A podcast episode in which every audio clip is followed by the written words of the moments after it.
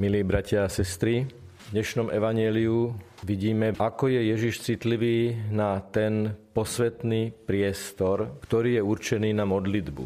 A neznesie, aby sa tam robilo čokoľvek iné. Celé evanelium je naplnené Ježišovým nasadením za to, aby sa jeho učeníci, jeho apoštoli, jeho nasledovníci modlili. Sám bol príkladom modlitby. Na jednom mieste čítame, že sa modlil celú noc.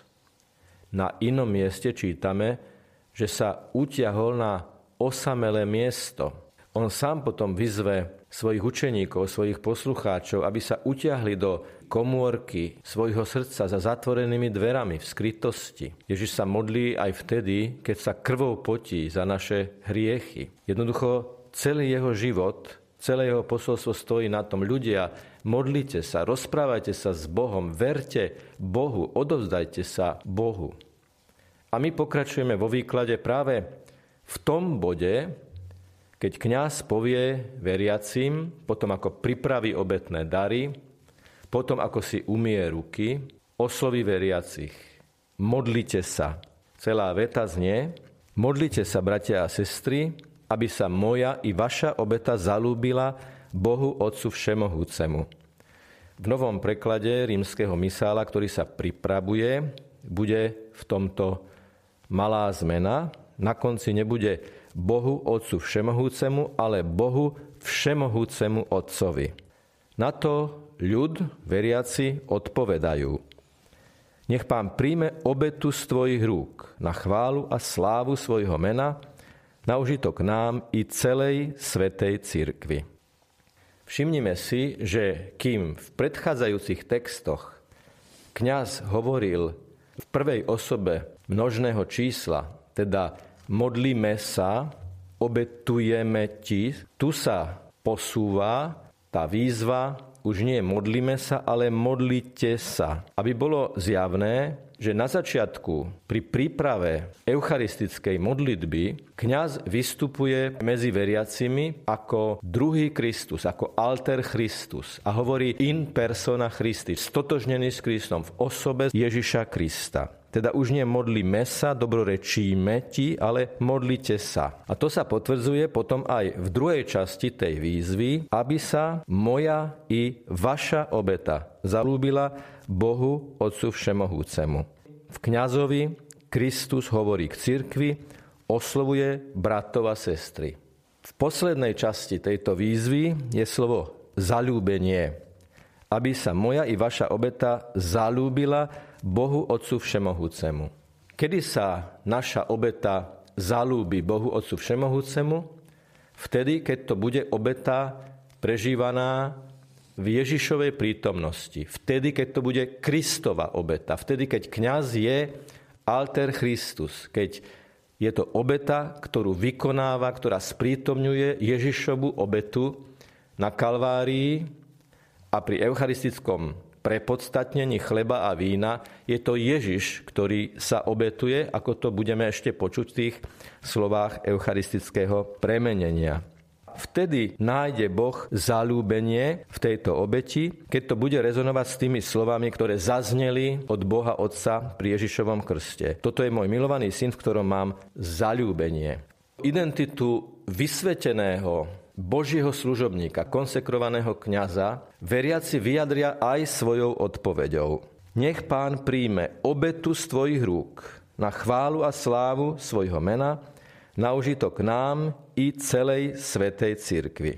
Z tvojich rúk. Toto je kľúčové, tie ruky, ktoré sú tam spomenuté. Veriaci uznávajú kňaza týmito slovami. Potvrdzujú svoju vieru v to, že pred sebou majú vysveteného kňaza ako nositeľa sviatostného kňazstva, odlíšeného od tých, ktorí sú nositeľmi krstného kňazstva veriacich. Konsekrovaný Boží služobník stojí medzi ľudom. Má osobitné pomazanie. Pomazané sú jeho kňazské ruky. Je zaujímavé, že veriaci neodpovedajú všeobecne. Nech pán príjme od teba túto obetu, ale z tvojich rúk.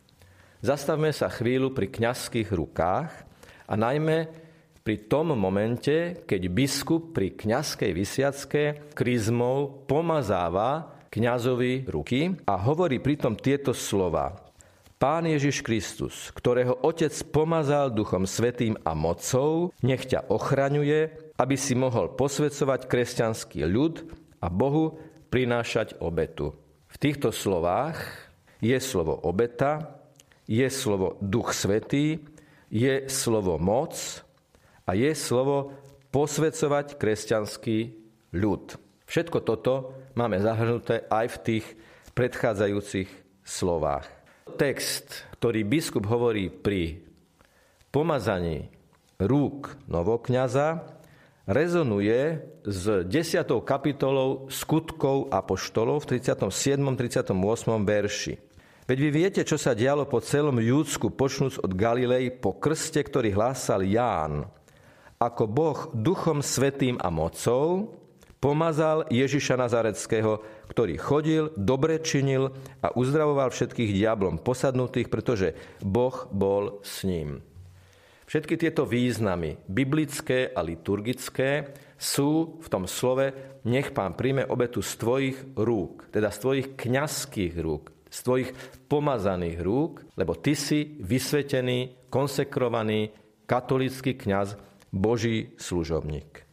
V poslednej časti veriaci hovoria na chválu a slávu svojho mena, na užitok nám i celej svetej církvi.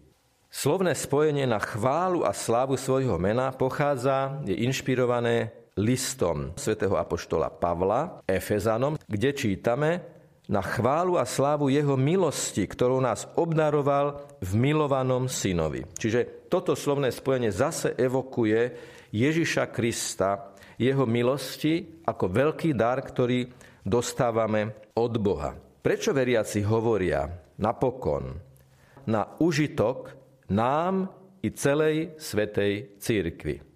Obeta je obrovský dar, Božia milosť, ktorú dostávame na užitok komunity, ktorá sa zhromaždila okolo kňaza, okolo oltára, na konkrétnej svetej omši v konkrétnom kostole. Ale žiadna sveta omša nie je súkromným počinom nejakej komunity, ale odohráva sa ako počin celej univerzálnej katolíckej církvy.